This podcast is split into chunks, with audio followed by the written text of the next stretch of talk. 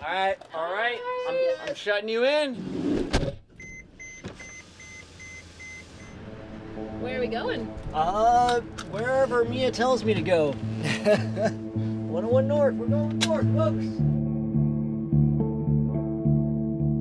I'm Mia Sullivan, and you're listening to Places, a podcast documenting stories from offbeat American locations from a girl living in a van.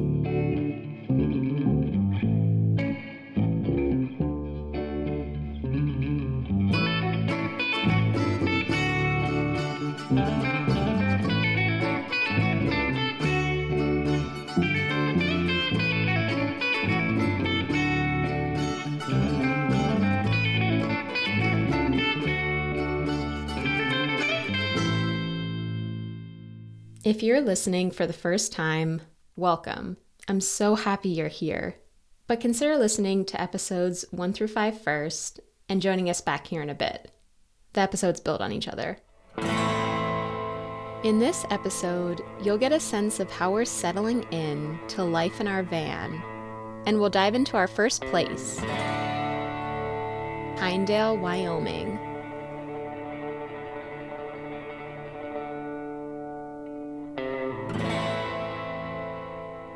Last time on Places, Nick finished building out our Sprinter van. Now we're finally setting off on the road. But night one is kind of a disaster. Before we even cross the Golden Gate Bridge, we notice water's leaking out of our newly filled 30 gallon tank. So here we are, on the first night of the trip, frantically pulling everything out from the back of the van and wiping water off the floors as cars whiz by us. Nick realizes he needs a part from the hardware store to fix the tank, but it's 9 p.m. So he stuffs some rags around the leak and we continue on. It's dark, and Nick keeps pulling over every 20 minutes to check the leak. An expected two hour drive turns into three. We're exhausted and just want a place to sleep, so we head to a campground we've been before. As we finally pull up to the campground at midnight, a gate secured by chains and a large closed sign mocks our arrival. COVID related. We pull into a nearby boat launch. We're not sure whether we're allowed to sleep there, but it's late and we take our chances.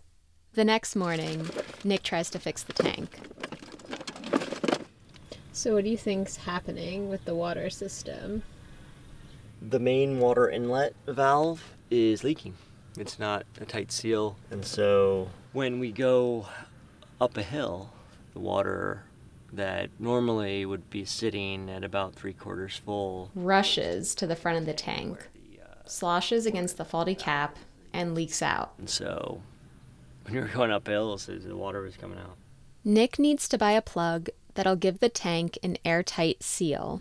Okay, I guess we're going to the hardware store. yep, yeah. Son of a gun.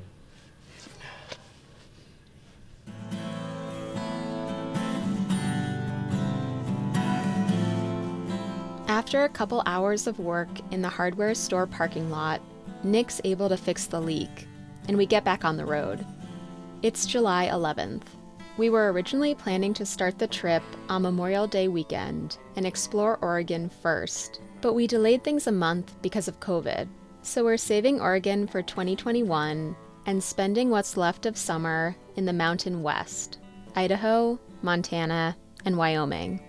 But before shooting east to Idaho, we want some time to decompress Luca, you want me to throw it? and get used to our van in a familiar place. So we stay in the Shasta Trinity National Forest in Northern California on a little lake.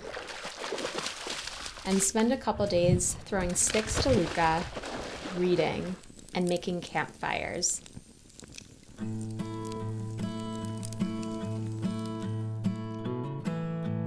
Settling into life in the van isn't as hard as I thought it might be. Our bed is honestly so comfortable. It's somehow more comfortable than our bed at home. I get used to cooking on our stovetop, trying to remember to crank the fan to its highest setting so the overhead cabinets don't overheat. I clean dishes in our little sink using a foot pump to slowly dispense water, now an acutely limited resource. The faucet's connected to a 5 gallon water jug under the sink, which lasts us about a day. When it's tapped, we fill it from our 30 gallon tank in the back, and when the big tank is no more, we fill all 35 gallons up at a gas station or campground, usually for free. And every time we refill the 5 gallon tank under the sink, we need to dump the corresponding 5 gallon tank of gray water, the container that collects the water that flows down our drain. With two humans and a big dog, this place gets dirty fast, so we sweep it out a lot. And I have a frequent urge to reorganize the cabinets.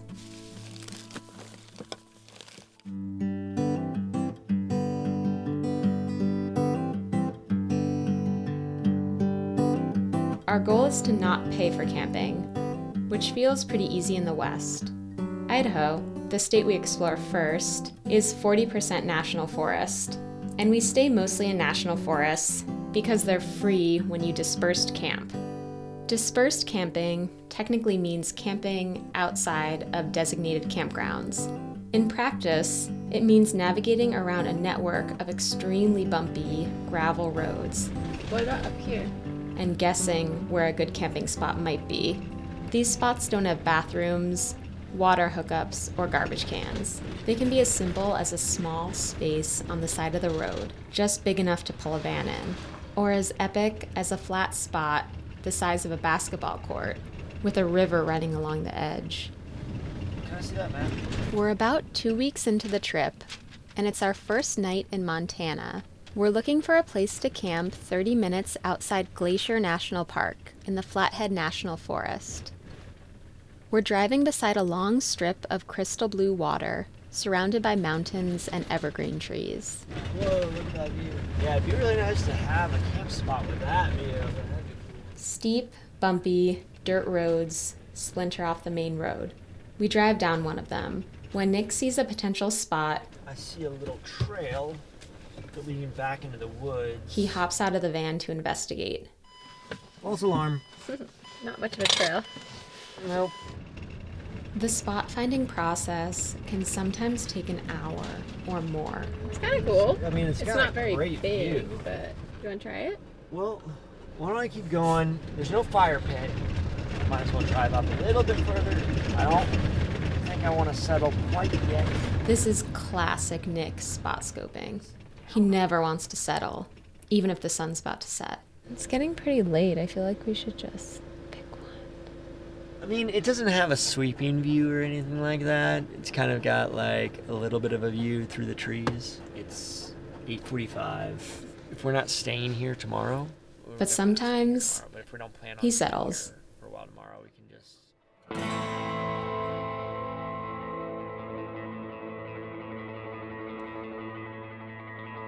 We're trying to avoid touristy spots and spend our time in places that aren't very popular. But there are some popular spots we've got to go. One of those places is Glacier National Park. Another is Yellowstone. Yellowstone is about 3,500 square miles and touches Idaho, Montana, and Wyoming, but 96% of the park's in Wyoming.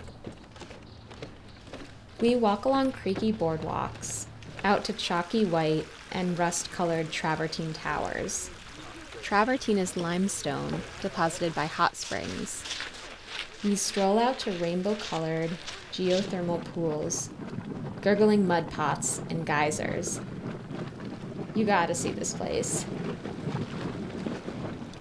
But amid the geologic wonders, we're packed on narrow walkways with lots and lots of people. We're hurriedly snapping photos, and many of them aren't wearing masks. We decide to take a break from the national parks and see a different side of Wyoming. That's after the break.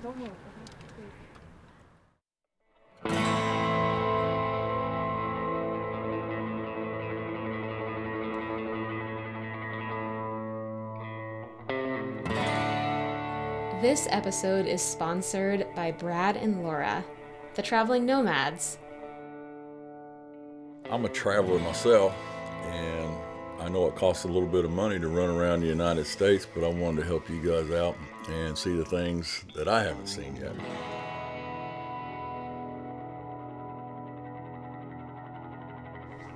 Well, I love the idea that you and Nick were going to be traveling the United States. I knew that any monetary help that we could do would further your mission in getting around for an entire year. Thank you both so much for your generous support. If you're interested in sponsoring places, either for an episode or for the entire series, please reach out to us at info.placesmedia at gmail.com. Okay, back to the show.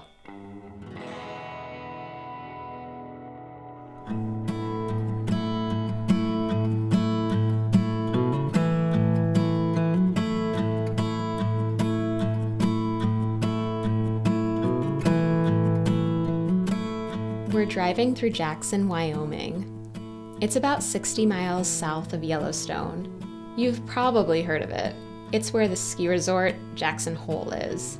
I'm kind of embarrassed to admit it, but it's the only place I'd heard of in Wyoming before visiting. This town of 10,000 people hosts over 2.6 million tourists each year. There's a downtown square that's bustling, despite COVID. It consists of dark wooden buildings with shutters and wraparound stoops. The buildings feel like new construction, trying to give off an Old West vibe. They house high end restaurants and shops geared toward tourists. But we're not going to stay in Jackson. We point our wheels south and drive 77 miles down Highway 191 to Pinedale, Wyoming, a small town at the base of the Wind River Range of the Rocky Mountains. The Winds, as people here call them. We're visiting Pinedale on the recommendation of a few people we met in Montana. As we drive into town, there's a big sign that reads Pinedale, all the civilization you need. The town has a brewery and a hip coffee shop, but it also has places like the Corral Bar, which has been operating since the 30s. Unlike Jackson, the buildings in downtown Pinedale are weathered. Many of them have had past lives, like the old Phillips 66 station, which now houses that hip coffee shop. We camp in an aspen forest, 25 minutes outside of town. As we drive up that way, toward the mountains, we pass a couple of big lakes and a small ski resort. Short, mint colored shrubs and lavender wildflowers line the ground. If you look out east, you can see a valley and mountains in the distance. The next morning, we head down to the Sublette County Visitor Center in downtown Pinedale to learn more about the area.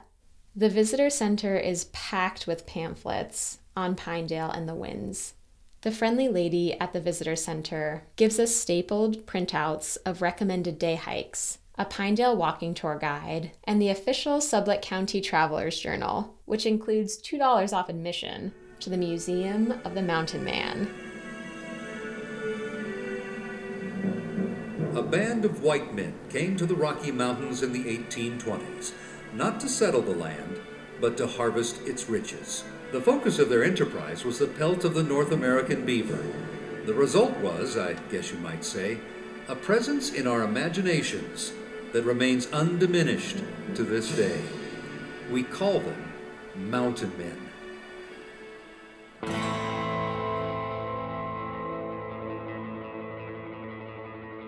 During the 1820s through 1840s, mountain men came to the winds to capitalize on a trend beaver hats. These fancy top hats made from felted beaver pelts were all the rage among the wealthy of Europe and North America. The mountain men hung out in fierce mountain environments, trapped beavers for their pelts, and traded them. Hoping for riches, white men flocked the mountains and decimated the beaver population in the space of 20 years. Native people had been trapping and trading in these areas for a long time, but when these guys stepped in, they quickly created an unsustainable situation. But all this happened pre Pinedale, and I'm curious about the history of the town, so I talked to the de facto town historian. I'm Anne Chambers Noble. We're sitting at the Chambers House Bed and Breakfast, which is my bed and breakfast, my business. I, Since we're in COVID times, we sit under an aspen tree outside her bed and breakfast. I'm also a historian by profession. I have at the press right now my fifth book, and I've written exclusively about Wyoming history. In fact, She also lives and works on a fifth generation family cattle ranch just outside Pinedale. She's the head cook and accountant for the ranch. Pinedale was unusual in its founding compared to other towns throughout the West, in that it was a, a planned town. There was a man named John Patterson who wanted to establish a town, and he chose this particular site. This area was the site of two ranches, and Pine Street, which is our main street, was the fence line of two ranchers. Mr. John Patterson, the guy who was interested in making a town, approached these ranchers with a bargain. If you each donate five acres at the edge of your properties, I'll start a town. I will also promise to provide a mercantile, a store, worth something like $2,000 worth of merchandise, and this was in 1904, so that was a very well stocked store. This was a godsend to the ranchers because obtaining their supplies was very difficult and very challenging. It took teams of horses and wagons on a very, very rough road to either get to Rock Springs or to Opal just to get their supplies for the year. So somebody offering to open a store to bring the supplies in for them was very enticing. And just having a town would, was very enticing because that meant there could be schools, there could be churches. So this plan was hatched and followed through on, and in September 26, 1904, the John Patterson and the two ranchers established Pinedale. they offered, got word out on a newspaper that anybody who would come to this town and settle, stay for at least a year, could have a free town lot. So many people did. They came. They came with their young families. Pinedale became a legit town with a school, a post office, a notary. Throughout the next almost 100 years, the town changed very little. It It had slow and steady, decade by decade growth until around 2000. all of that changed in 2000 when the, the oil and gas fields were reopened south of town on what's called the Pinedale Anticline and the Jonah Field. A few businessmen hired scientists to figure out fracking in this tricky rock formation. The gas fields took off, and Pinedale's population spiked. Thousands of people came to the area to try to make a quick buck. The community was very, very strained and stressed during that time. It was Although this was great for Pinedale economically, Anne says those 10 to 15 years of oil boom times were probably the most difficult years for Pinedale, and that the massive influx of money from oil and gas was almost bad for the community. we almost lost that sense of community, that obligation we felt to take care of one another. And part of that was that we didn't know our neighbors anymore. It used to be when you go to the grocery store, you knew absolutely everybody in there and you caught up on the town gossip when you went once a week to the grocery store. Now you went to the grocery store and didn't even know who, who was there. It seemed like nobody needed to be taken care of because there was so much work that we didn't need to take care of anybody, the gas companies would. And that's actually not quite right because there were still a handful of people that weren't able to take advantage of the employment opportunities. But oil and gas in Pinedale eventually dried up. Here's Terry Allen, a photojournalist at the Pinedale Roundup. He moved to Pinedale 20 years ago, but is originally from California. There have been a whole lot of garage sales in this town. The people, you know, packing up and leaving and going where the next boom is. Now it's more of a small community, and the people that have stayed are the ranching and rural people and the small business owners. Now it's under 2,000 people. Terry says there are empty storefronts on Pine Street. People work three jobs to get by, and that Everything that we need to live is imported from other places, except maybe natural gas and beef. But Pinedale has tourism going for it. Here's Anne again. Tourism also played a role surprisingly early on, too. There During the early 1900s, tourists heading to Yellowstone got off the train in Rock Springs, Wyoming, and sometimes stopped over in Pinedale. Despite social media and Americans' dedication to finding the next up and coming mountain town, tourism hasn't ballooned here. According to a report commissioned by the Wyoming Office of Tourism, travel spending in Sublette County, where Pinedale is located, totaled $45.6 million in 2018. Compare that to the almost $1.2 billion spent in Teton County, where Jackson Hole is. Sublette County is actually the only county in Wyoming that hasn't seen tourist spending increase since 2007. I wondered if this had anything to do with Pinedale people's attitude toward tourists. So I noticed the business community, of course, they always want more people coming in. They want to sell more houses. Uh, they want to sell more groceries. They want to sell more cowboy boots. Retired people, they just want to calm. They want to be able to go to town without fighting the crowds or the traffic. They want to cross the street without getting run over. And then there's young people coming up, and it seems like I don't know who's thinking about them, but this is their hometown too. So if we don't have some sort of growth or some sort of jobs to keep them here, are they going to stay? Here's Katie Wyckoff. She's 20 years old, grew up in Pinedale, and works at the brewery here. She's studying to be an esthetician. Um, I actually think tourism is so healthy for our town, especially in the summertime. Our grocery store, our restaurants, our small boutiques, and stuff like that. Tourism is huge for them, and it definitely helps our community survive. But they don't want it to get that super touristy vibe, like their big sister up north. Pinedale people tend to dig at Jackson a lot. Jackson is like tourists all the time. And it's so expensive to live there that people kind of get this snobby mentality when they live in Jackson, I guess. I think that there's a lot of people who have worked hard to make this not Jackson. I talk more about the difference between Pinedale and Jackson with a guy who used to live in Teton County, where Jackson's located. Just tell me one more time hmm? what this is gonna. It's gonna be.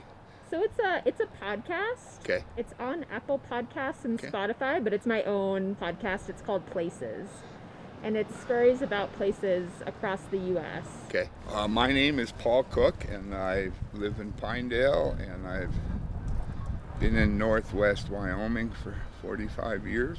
Paul has white hair and a white mustache, bushy eyebrows, and a gap between his two front teeth. He has a deep, cackly laugh and is wearing a red flannel and suspenders. He's an arborist by trade. When I first moved up into the Tetons, there was a very unique community that was kind of isolated from the craziness of everywhere else, and so uh, it had its own persona. Uh, lots to do, lots of adventures, and the same's true here in Pinedale too. Pinedale is one of the last gems in the rough of the northwestern Wyoming mountain areas. But this isn't the way Paul sees Teton County anymore, the home of Jackson Hole and Wilson. Teton County now, I mean, on a certain level, it's become very commercial, very. Teton County might be able to uh, be referred to a little bit now as maybe the girl that said yes a little too often to the flashy out of town money. and uh, it's become just a economic cuckoo's nest. And, Here's what Paul's uh, talking about. In 2018, the average income of a Teton County dweller was higher than anywhere else in the country at nearly $252,000 per person. So that's taking the income of everyone who lives in the county and dividing it by the number of people in the county. For comparison, Manhattanites' average income ranked second at about $194,000 per person. But this wealth in Teton is concentrated among billionaires and millionaires who establish residency in Jackson, likely for the tax benefits, in addition to the world class skiing. 8 out of $10 made among Teton County residents come from investments instead of wages, and the top 1% pull in an average of $28.2 million annually. But the average earnings for a job in the county sit at $41,052 per year. This scenario makes it incredibly difficult for regular people, people who work at the restaurants, stores, and ski resorts, to afford life in Teton County.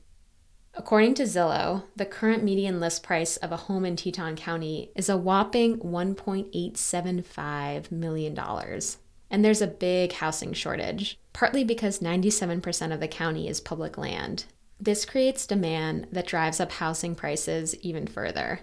In my lifetime, you know, we kind of have gone from uh, economic models of middle class exceptionalism to investor class selfishness. It's not about the people per se anymore. It's not about. The Pinedale people I talk to seem skeptical of outside corporate investment as well as outside people.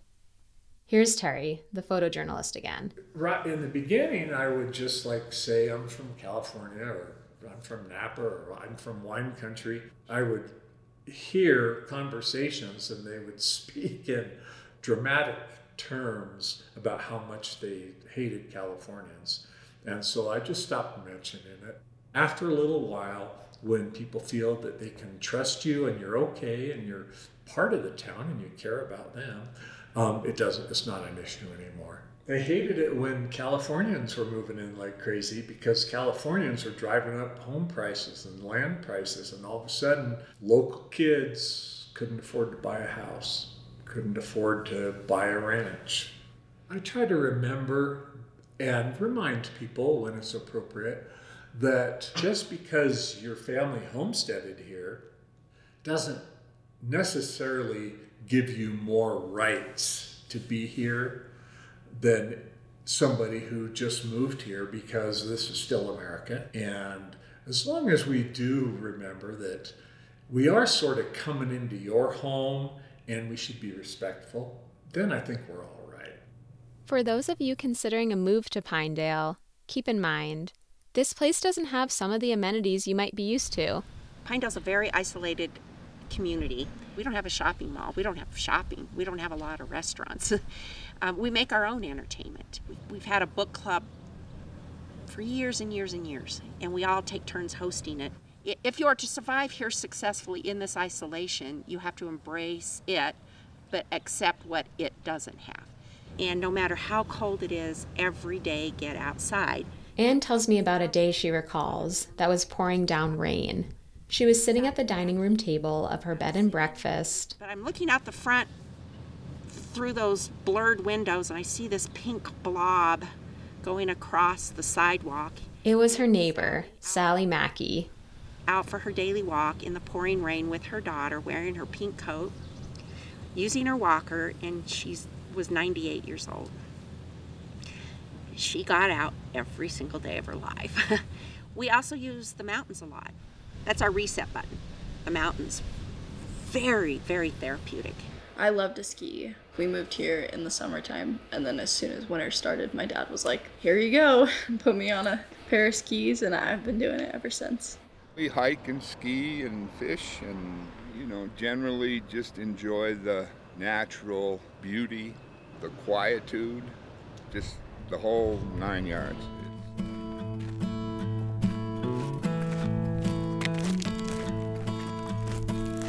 We want to see what the Wind River Mountains are all about, so we pack our backpacks for the night and head to Cirque of the Towers.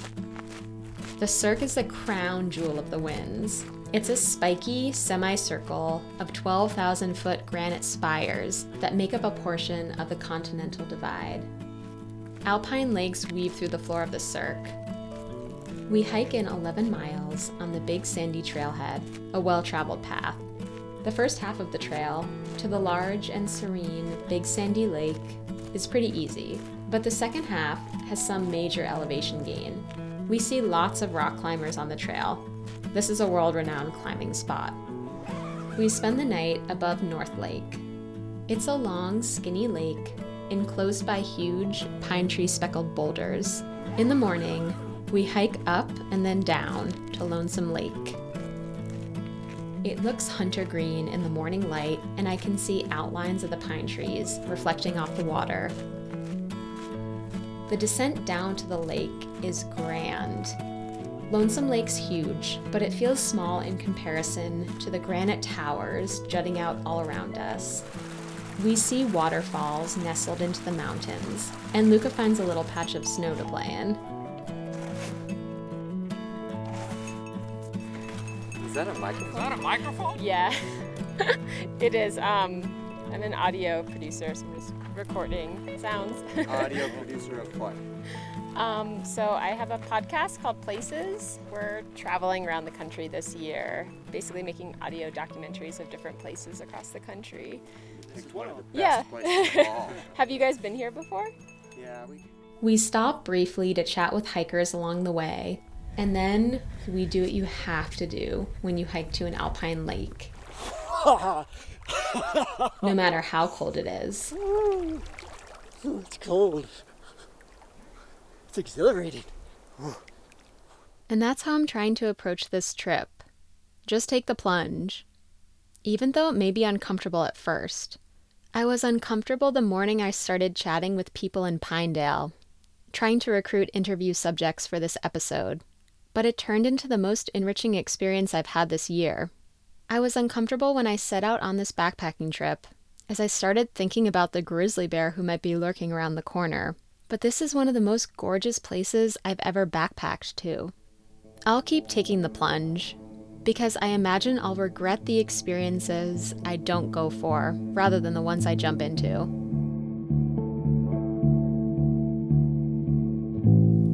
This episode was written, edited, and produced by me, Mia Sullivan. Nick Bayshu is our assistant producer. A big thank you to Nick Bayshu, Christina Sullivan, and Blair Sullivan. What would I do without your editorial feedback? And a special thanks to Ann Chambers Noble, Terry Allen, Katie Wyckoff, and Paul Cook. Original score for this episode was composed by Tim Vitullo. Our theme is by Brent Curridon. Our show art is by Christine Hostetler and Michelle Anderson. While I was producing this episode, I got the devastating news that my friend Davey passed away. Davey was a film composer. He worked in Hollywood and was gearing up to start a master's program at Juilliard. He was a charismatic dreamer, extremely dedicated to his craft. He was excited about this podcast, and we talked about collaborating on music together. He had the best smile and was the nicest guy. I'm gonna miss him a lot. This episode is dedicated to the one and only Davy Thomas Tucker, who will be sorely missed. I'm Mia Sullivan, and this is Places. Thanks for listening, and see you next time.